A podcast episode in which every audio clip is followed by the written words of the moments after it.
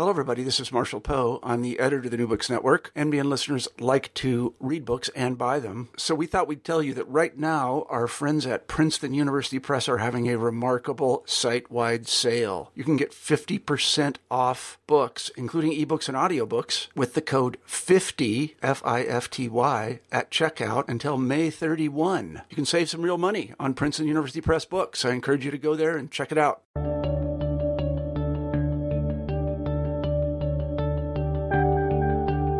Hello, everyone, and welcome back to New Books in History. I'm Mark Klobas, your host for the channel. Today we'll be talking with Richard Griffiths about his new book, What Did You Do During the War? The Last Throes of the British Pro Nazi Right, 1940 to 1945. Richard, welcome to the show. Uh, well, I'm very pleased to be here. Well, thank you. I wonder if you could start us off by telling us something about yourself. Uh, yes, well, I, uh, I'm basically, um, my subject, uh, my main subject is uh, French literature and French history. And my whole career, my academic career, has been in French departments.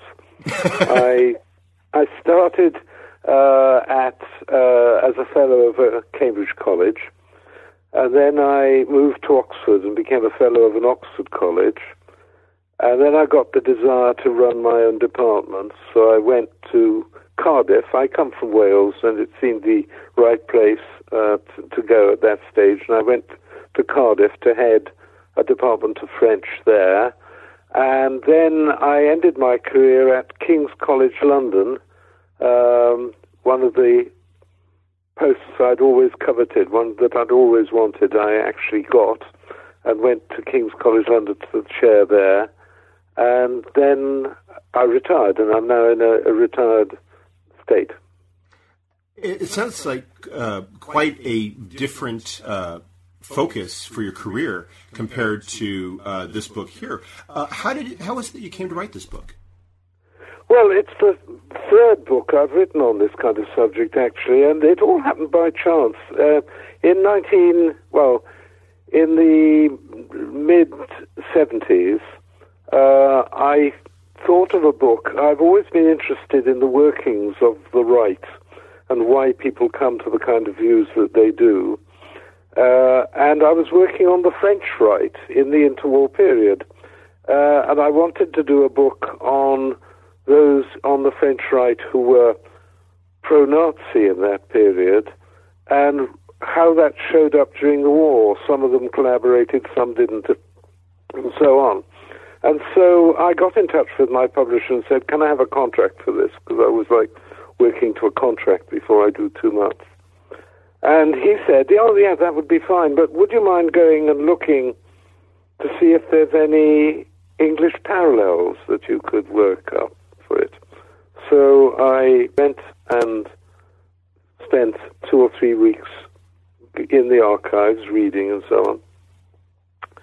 And I suddenly realized there was this enormous subject which nobody had touched at that stage, which was pro Germanism, pro Nazism in Britain in the 1930s.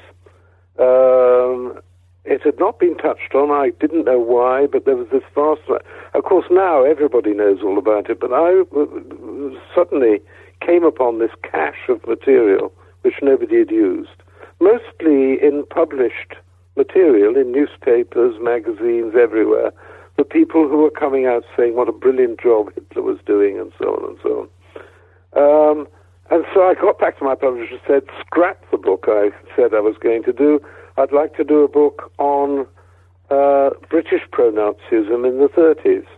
And that was a book called Fellow Travellers of the Right. I invented that phrase, which now everyone seems to use about those people.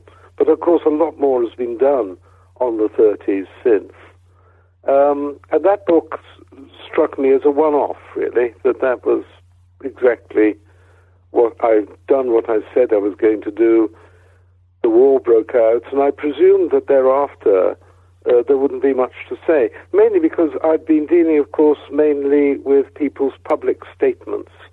Uh, and therefore, after the outbreak of war, there wasn't likely to be as much of that. So uh, that was it. And then out of the blue, um, some years later. In that book, I'd mentioned that there was a club called the Right Club, which was a subversive organization in Britain in 1939, which contained quite a number of MPs and peers of the realm and so on, uh, and which was violently anti Semitic and very much pro Nazi. And I said in the book, is there is a, um, a membership list of this club, but sadly it's been lost from sight. Also, within the National Archives, uh, any ref- the the files relevant to this have still not been released, so one is still very much in the dark. But the we know that this membership list exists, but we don't know where it is.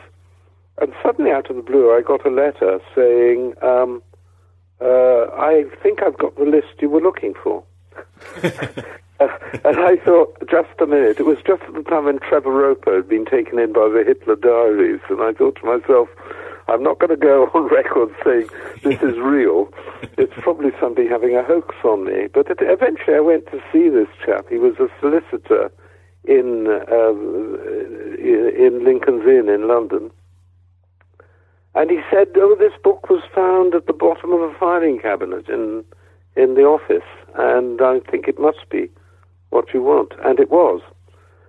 And it was the most marvelous find, and also through the membership list, it, the membership list in itself was interesting, but the people themselves, if you followed them up, there was a vast amount that they were getting up to, particularly in the first part of the war. Uh, in other words, it was undercover stuff rather than the published stuff I'd been talking about. And um, therefore, um, naturally, I decided I must write this up. And that became a second book, which was about the right in Britain, the pro-Nazi right in the first nine months of the war, what was called the phony war before, before the fall of France and so on. And that seemed to me to, and that came out 18 years after the first book. It came, the first book came out in 1980. This came out in 1998, and um, again, I thought, well, in May 1940, they'll all these people were arrested. At least there were a vast number of arrests, and even those who were not arrested probably didn't get up to anything more. So I don't think there's any point in my thinking I could do anything beyond this. And then gradually over the years, I've been discovering all kinds of things which proved to me that there was a lot to be said about what happened between 1940 and 1945. And I first of all thought of writing those up as articles or perhaps they might become chapters of the book. But funnily enough, out of the blue, the publishers Routledge got in touch with me and asked whether I'd got anything that I was writing at the moment. And of course, I naturally said, as it happens, I have. And um, got the, um, and so I, I, I, I got a contract for this book. And I had so much material already that it, it, it proved quite easy to write. And so that's come out a further 18 years on. So it's been quite a, quite a, uh, an itinerary. In the meanwhile, I've been producing my usual stuff on French literature, uh, on French history, but also because I'm now retired to my native Wales, I've been writing about the entrepreneurs in Wales in the 19th century, and I've done, I've done a book on that as well. So it, it's all very mixed. and I think I've now finished with, with pro-Nazism in Britain. At least I hope I have. We'll, we'll, have to check back with you in about 18 years just to be certain. well, yes, do. Uh, I shall then be, in 18 years, I'll be 99, so that will be about right. um, one of the things you do, you do uh, in the first few chapters of this book is you go back and you revisit the period covered in your uh, second book, uh, Patriotism yes, Perverted. Yes. And, and you address two things in particular. One, the first of these being the myths of national unity during this phony war period between September of 1939 and May of 1940. And I was wondering if you could yeah. elaborate what you mean by the myths and, and, and what is it that, that, that makes it a myth of ma- national unity? Well, there there are a whole number of things that seem to me to point towards this myth, uh, and I used two examples uh, for this. One was Mosley's statements about himself and about his movement. Uh, real quick, that's, that's Oswald uh, Mosley, where he who was claimed the, he claimed that the moment war broke out, he told all his people to fight and not to be, you know, and that has been repeated so many times by different people working on this period. And yet, if you look at the evidence of what was happening with him, um, quite, clear, uh, quite clearly after the event, he was taking bits of statements he'd made at certain stages and making them provide a kind of narrative which was contrary to the actual facts, which is that he was uh, actually encouraging his supporters not to fight in the war. Well, that's one thing, but that's really just in relation to the the movement, the the uh, British Union of Fascists. But the other thing that was said was that when Arthur Bryant brought out a book in January 1940, which which was fairly blatant, I can't I still can't understand why he produced it at that stage of the war, but he it was fairly solidly pro-Nazi and very evidently anti-Semitic, and yet uh, and and the, what others who've written about it have said is Oh, but it it was so contrary to national feeling at that time. There was a tremendous reaction to his writing this book, and he had to go around buying up all the copies uh, in order to to hide them. Well, the opposite was the case. He wrote this book, which I must say, when you read it, is pretty dreadful, and the reviews were glowing they said, they, they, here we have somebody finally explaining to us uh, what was happening in Germany, and we must show an understanding towards the Germans and so on. They were still saying this in January 1940. And ignoring, which of course people would do in that society at that time, where anti Semitism was not seen. I mean, lots of people disapproved of it, but it wasn't seen as quite so uh, reprehensible as it is now. Really ignoring the whole business of the anti Semitism in the book. Uh, not only were the reviews uh, good, but he himself was so pleased by them that when he had one or two bad ones, he wrote to say, uh, "You're you're out of line," and and, and everybody thinks this is marvelous. But he also arranged for the publishers to send copies to the king and to the prime minister and to just about everybody. Uh, and so uh, my feeling is that in the phony war period, people were not you know, before the war, there'd been lots of people who had sympathy for Nazi Germany, but people hadn't quite adjusted to the wartime situation. And the national unity was not as great as, as, as one had said. If there'd been peace moves, uh, serious peace moves, uh, there might have been a lot of support for them in the country.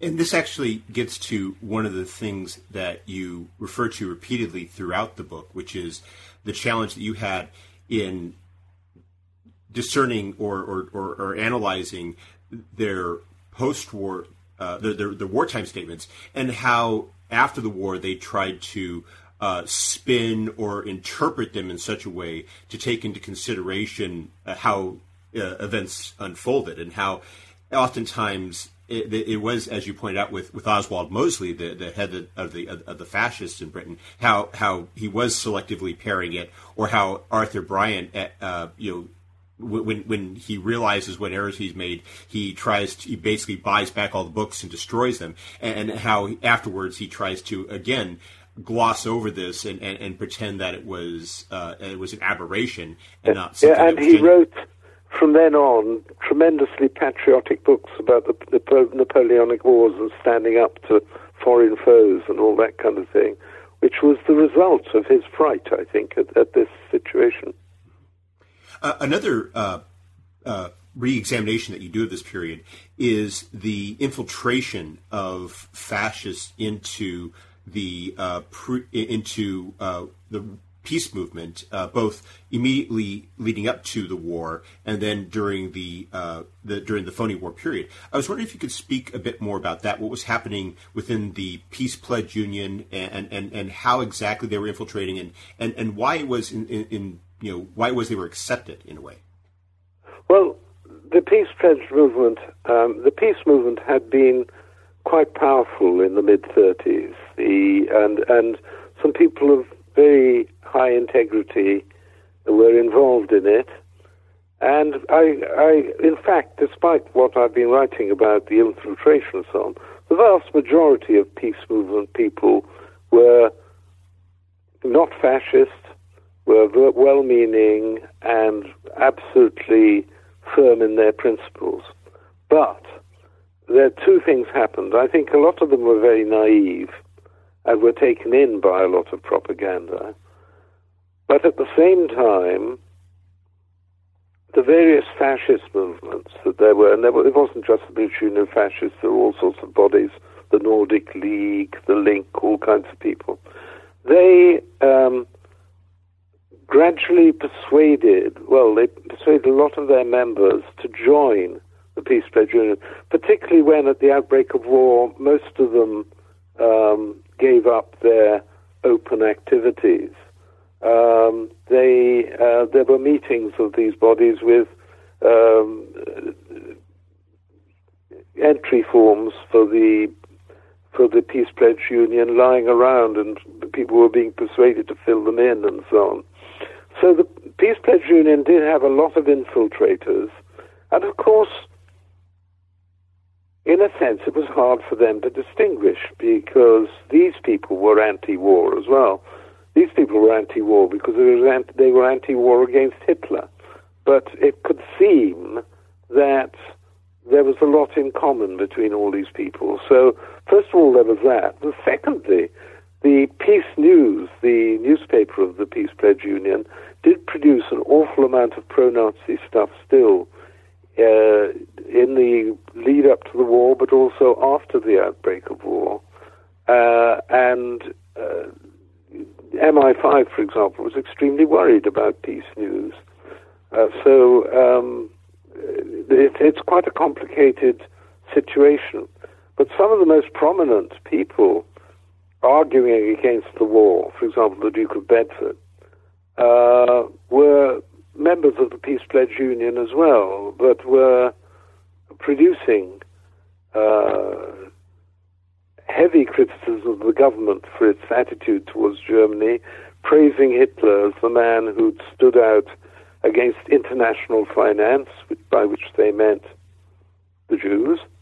Uh, uh, and so it was a very muddled kind of situation, and uh, I, am tempted to think that, in a sense, um, these people, without realizing it, helped the war effort because they discredited the perfectly decent uh, peace movement, which might have done quite a lot to persuade the British to come to some kind of arrangement with Germany. They actually discredited the people that they were among, the people they'd infiltrated. Did they end up creating doubts among uh, the majority of the movement who were not uh, pro-fascist or pro-Nazi?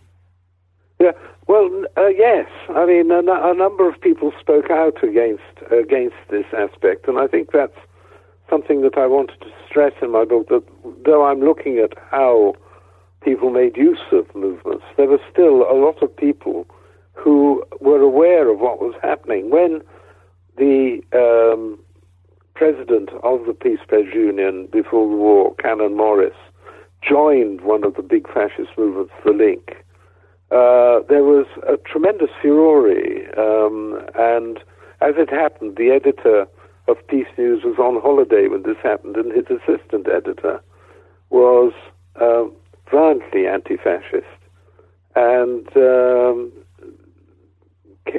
came out very strongly against what was happening.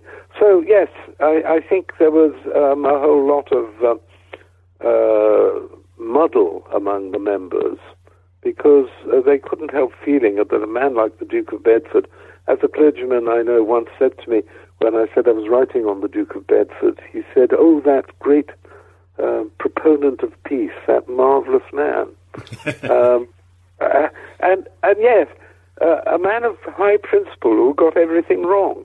Um, and I think that's one of the things that I feel about many of the people I've been looking at. One has to look and see why they took up the views that they did.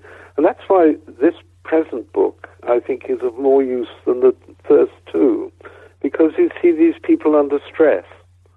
You see them under failure, their movement, you know, they're, they're, you, you can see all that, and you can see, I think, rather more clearly the kind of things that brought them to fascism in the first place and brought them to pro-Nazism. Another aspect of your book, and uh, that I, I, was really fascinated by, is how the degree to which their social standing, uh, not just the Duke of Bedford, but uh, like the, the, the, Duke of Westminster and the Duke of Wellington, how their social standing uh, provided them with a considerable latitude in terms of the positions they took, especially during this period. And yeah. what, what distinguishes the period uh, is not just the end of the phony war and uh, Chamberlain's replacement by Churchill, but then that, right in May 1940 is when you start to see the detentions under Defense Regulation 18B. Yeah, yeah.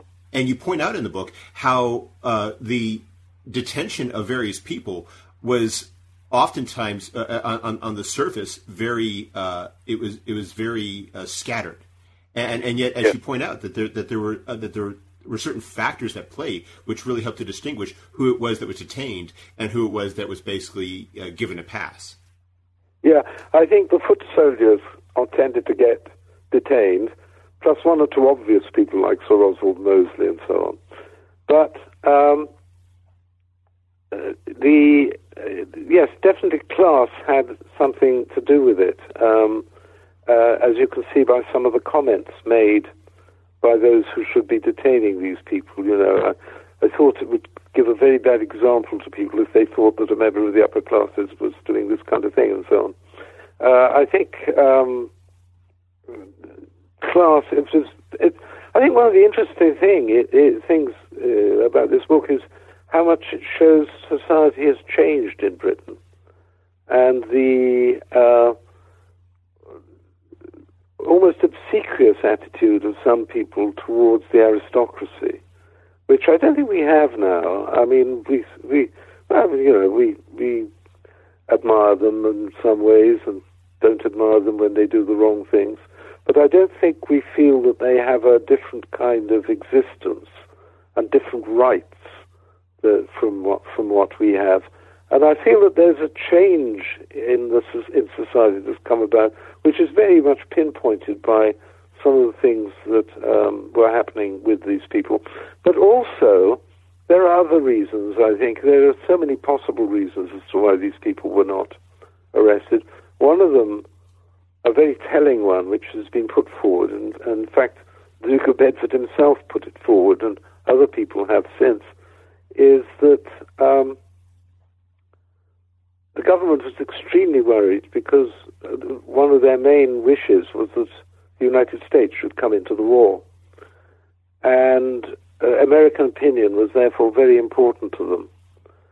And they actually were worried that the Americans might get the impression that the whole of the British aristocracy were a rotten core, you know, and that there was so much pro-Nazism among these prominent people that it might make Britain a very bad ally in any in any war you know, that, that America should join. I, I think um, that's another possibility. And then with one or two of them uh, who actually involved themselves in spying, uh, there was the worry about uh, the evidence being on the whole gathered from decoding of uh, documents um, and not wanting the enemy to know that we had their codes. So there are a whole se- series of, of possible reasons. But but there's no doubt about it that, I mean, there was one lady who I mentioned whose brother became a minister under Churchill. And when she was arrested, her brother went and berated the Home Secretary, and she was let free. Um, and in the House of Commons, when questions were asked, the Home Secretary just said, I did it on the merits of the case. And that was that. But we now know that it was the inter- intervention of her brother that caused. Uh, another example that uh, you mentioned is uh, General J.F.C. Fuller and how he avoided arrest even though he was a very prominent member of the fascist movement, and how there may have been uh, a great deal of protection uh, from the army for for. yeah, nobody knows why Fuller was not arrested. His wife, he was called Boney because Bonaparte. Everyone thought he was like like Napoleon, but um, his wife said it was because he knew too much. Uh, that was a very interesting comment. I'm not quite sure what she was suggesting he knew about. But um, I think basically, um, yes, he was one of our great military strategists and was highly admired for that. He was one of the great proponents of tank warfare. Uh, and uh, his political opinions uh, would certainly have had him put in prison if he was treated exactly as other people with the same sort of opinions and the same sort of activities uh, you know, were concerned. But he um, he did escape, and it's been suggested by some people it may have been the army, you know, figures within the army protecting him because General Ironside um, also was under suspicion, but nothing and nothing came of it either. So, uh, but that too uh, might have been a very bad example if it was thought that our military were were involved in. I, I think there was a great deal of cover-up, not wishing people to think how rotten at the core British society might be. Uh, another aspect that you refer to uh, with a lot of the uh, members of the pre-war fascist movement is that when the war came, and especially uh, and as, uh, you know both before and after the fall of France, that for many of them, even though they never really changed their views, their their patriotism uh, took precedence over their ideology, and they subsumed their opinions and uh, committed themselves to the war effort in various forms. Yeah, well, my second book was called Patriotism Perverted and that's what I think was there in these pe- people. Almost all of them, uh, of those people who are pro Nazi in Britain, combined that with great British patriotism.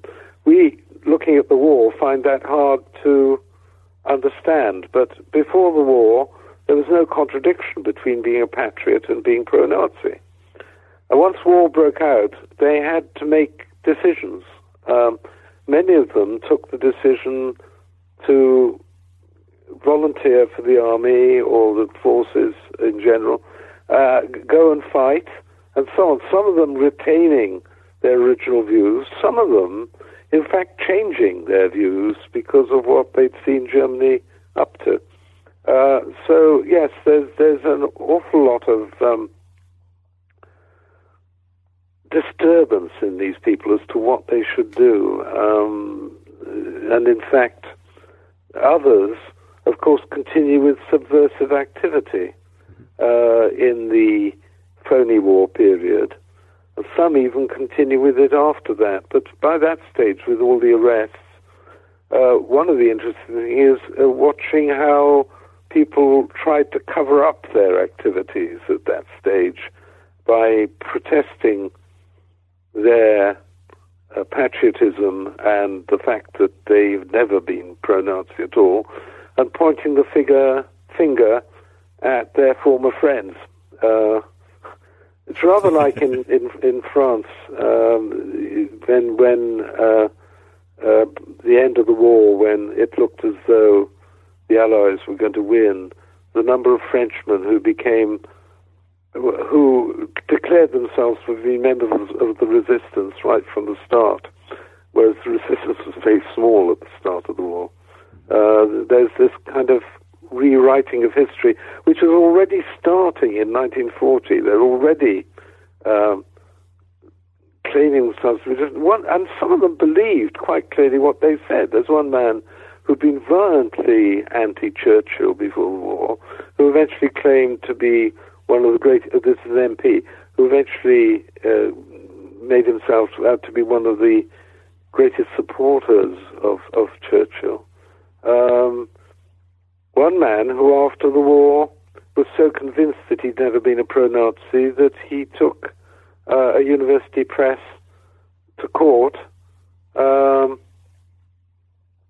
uh, threatened to take them to court um, because they'd published something saying that he had been pro-Nazi. Um, he actually he had just covered up. He believed his own cover-up. he basically he, he, the first person he sold on the on on the you know on the idea was himself, and he was he, That's he right. could be very convincing to himself. yes, quite, quite. So I mean, actually, we all um, rewrite history um, in our own lives. It's it's uh, a great factor. I mean, when you look through old letters and you suddenly realize things weren't quite as you've been telling people they were uh, in your own life, it's quite clear that we spend a lot of our time ordering the past in our minds, making it seem rational, coherent, whereas it never is. And so that's a natural thing which all of us do.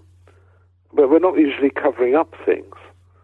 But these people um, were covering up, sometimes consciously, sometimes, I think, sometimes unconsciously.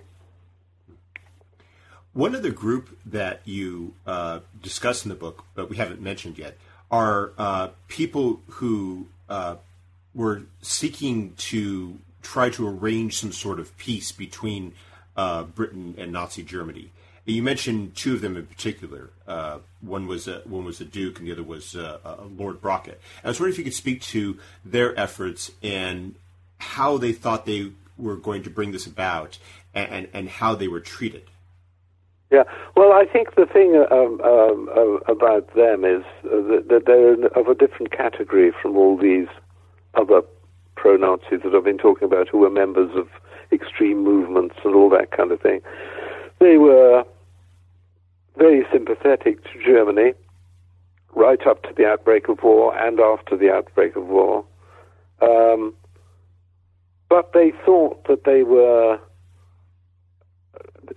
they were so convinced. Uh, this is another aspect of the aristocracy in the period. They're so convinced of their own worth and that they could do things that other people couldn't. That they were convinced that they could bring about peace. Um,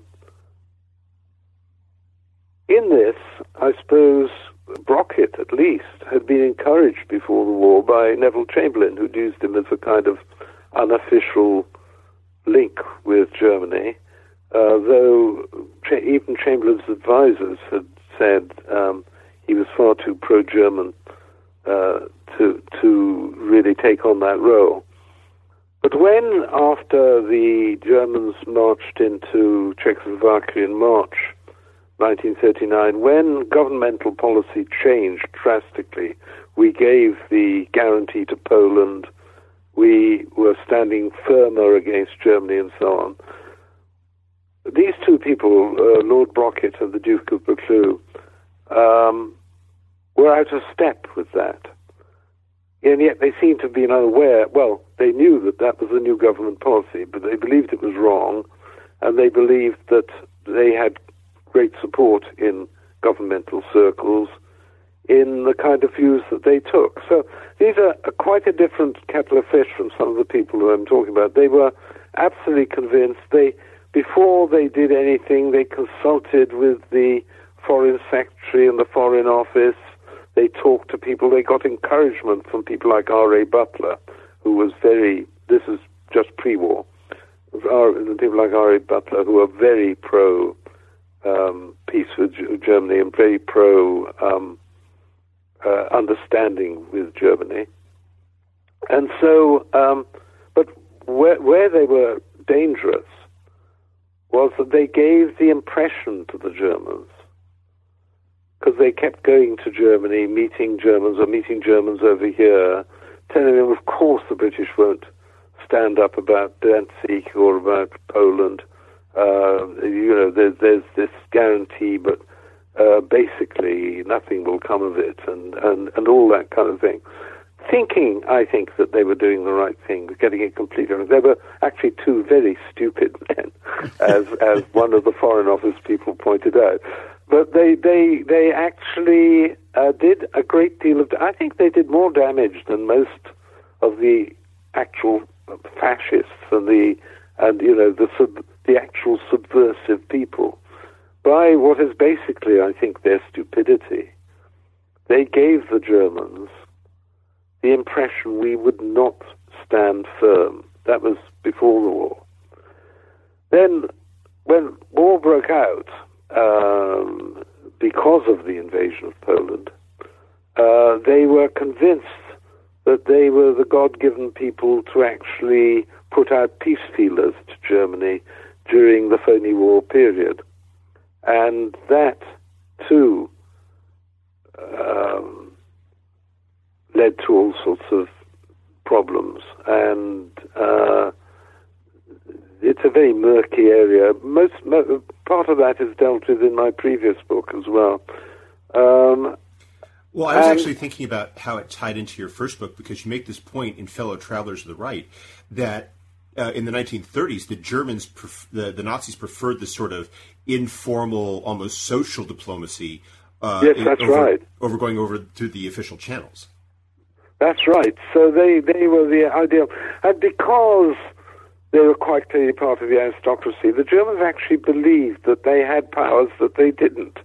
They said, you know, Lord Brocket is a member of the House of Lords, so is the Duke of Buccleuch. The Duke of Buccleuch is brother-in-law to the king, um, he must have power, and so on. And so um, it did, uh, uh, I think, quite a bit of damage. Then came the arrests and Churchill taking over in May 1940.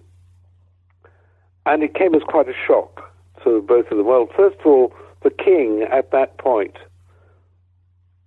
sacked the Duke of Buccleuch from being his high steward, which was a post in the King's Gift, which was a very important post in the royal household.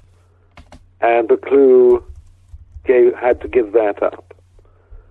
Lord Brocket, seeing all that, and having lots of people saying, you know, nasty things about him, now, now that now that um, uh, it was clear that uh, he had been pro-Nazi throughout this period, Brocket had a nervous breakdown. And Buccleuch um, kept a very low profile from then on, though occasionally could be persuaded to come out of that to uh, half back, half-heartedly back again various peace moves by some quite disreputable people. But no, it it it it um, the whole thing, as far as they were concerned, by this stage is uh, Buccleuch feeling uh, slightly aggrieved that he's under surveillance. Uh, Brocket really not replying to letters when Buccleuch and people write to him about various things. He's not going to get involved in anything at all for that. And, and that's the other point about my book. I try and point out how varied the responses people are to to the events that happen and how uh, a man like like Brocket really um, took no part in anything from then onwards.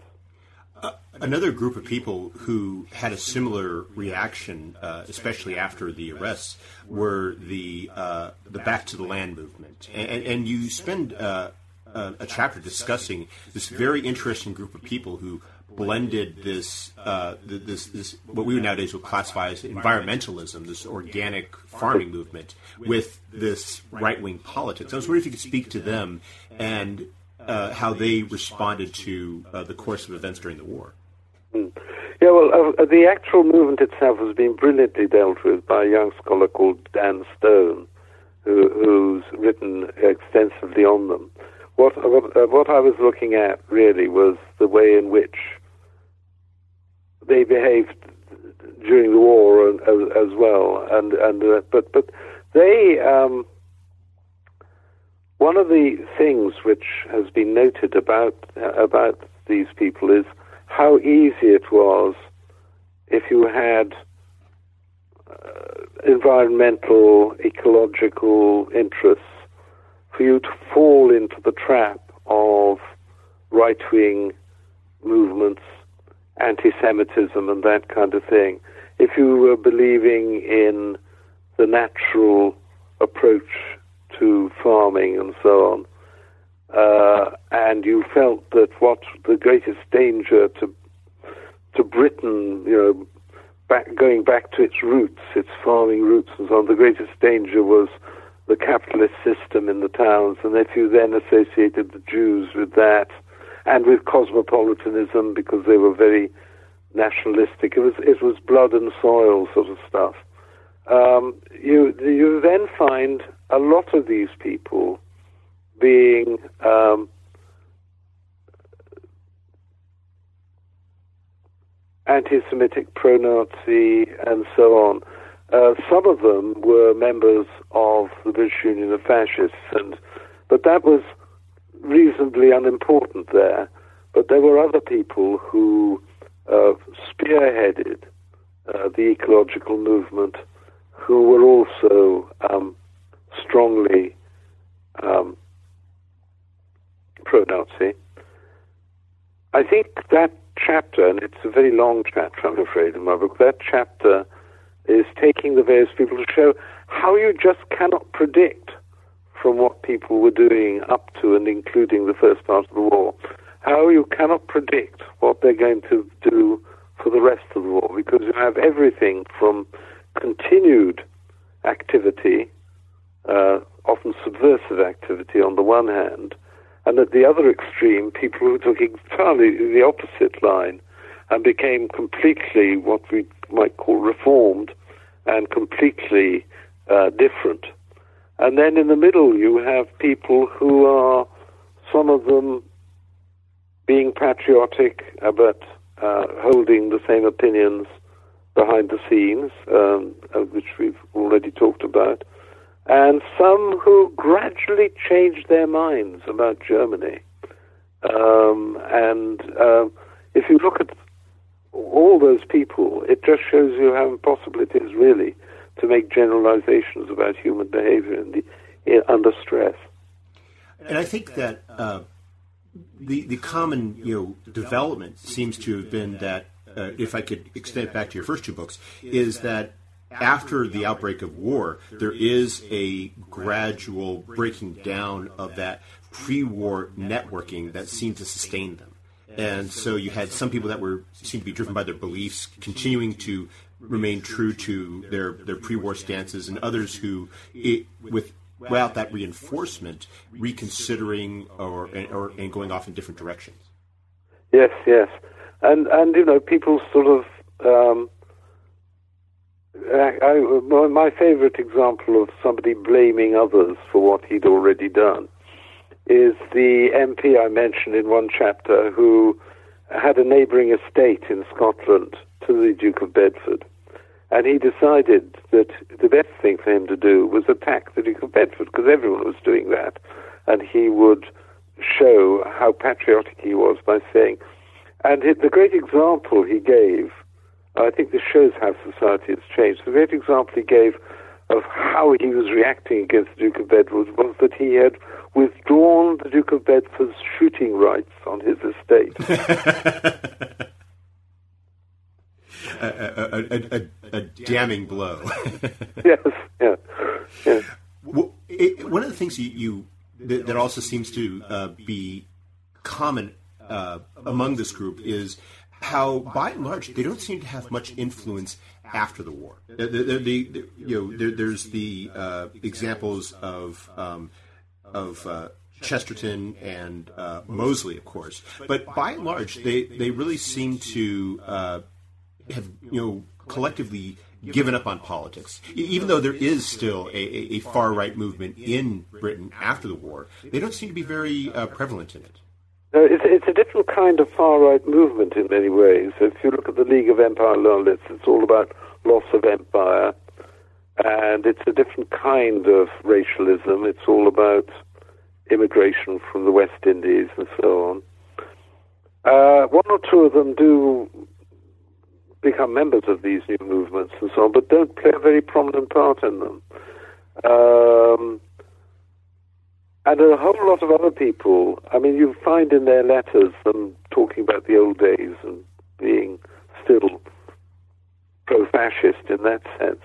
But a whole lot of people who settle down to their other activities. Um, none of us is single minded.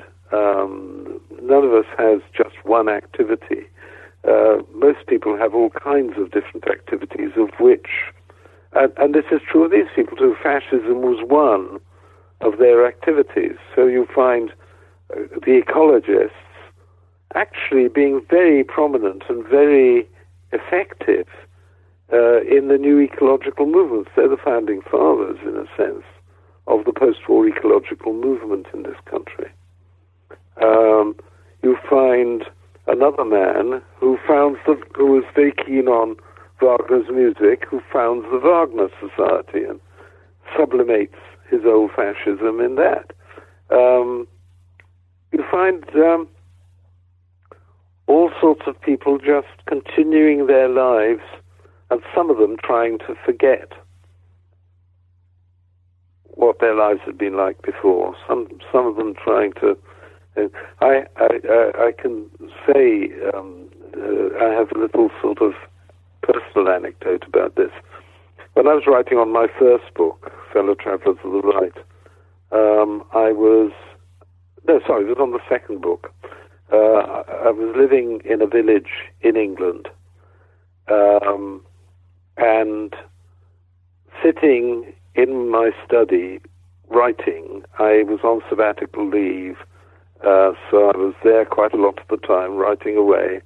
Uh, and it was by a window which looked out onto the onto the front of the house and the and the gate. And we got a local workman in to work on the gate, and my wife took out some coffee for him and his mate, and they were talking, and they said, "Your husband, he's at home an awful lot." And she said, "Oh yes, yes, he's writing a book." And then one of them said, "What's the book about?" Uh, and she told them. And this man said, Oh, he'd be interested in Mr. So and so in the village. And I suddenly realized that there was a man in that village who'd been a very prominent figure in the fascist movement. And all the people I knew had no idea about this, but this local workman knew all about it that this chap had been a pro-fascist. And he's uh, uh, somebody who figures quite strongly in my present book. I'm not going to say which of them. Did you have a chance to meet him? Uh, uh yes, I met him on one occasion um, at a party given by my mother-in-law for her 90th uh, birthday. Uh, and he was one of the guests because she had absolutely no idea about him at all. Wow. Well, we've taken up a lot of your time, but before we go, could you tell us what you're working on now? Yeah, well, I've um, I, 50 years ago, I wrote a book on French Catholic literature, uh, which uh, went down quite well in France. I, I, there was a French translation published, and it went down really quite well in France. And ever since then, I've been invited to give talks at things about that area and to write in collective volumes. And I've done oh, about 25 articles, I suppose, on that subject. And a French publishing house has asked me to choose 14 of my best articles to bring them together as a collective volume for them. Um, and so I've been collecting them together, realizing that they need polishing, they need, the things need doing to them um, uh, but putting them together, and I've just sent, well, I'm just sending that off to the publisher. And they've come back to me and said um, what they'd also like to do is produce a, a, revised version of the book that I published 50 years ago. so I'm, I'm all set to start on that now.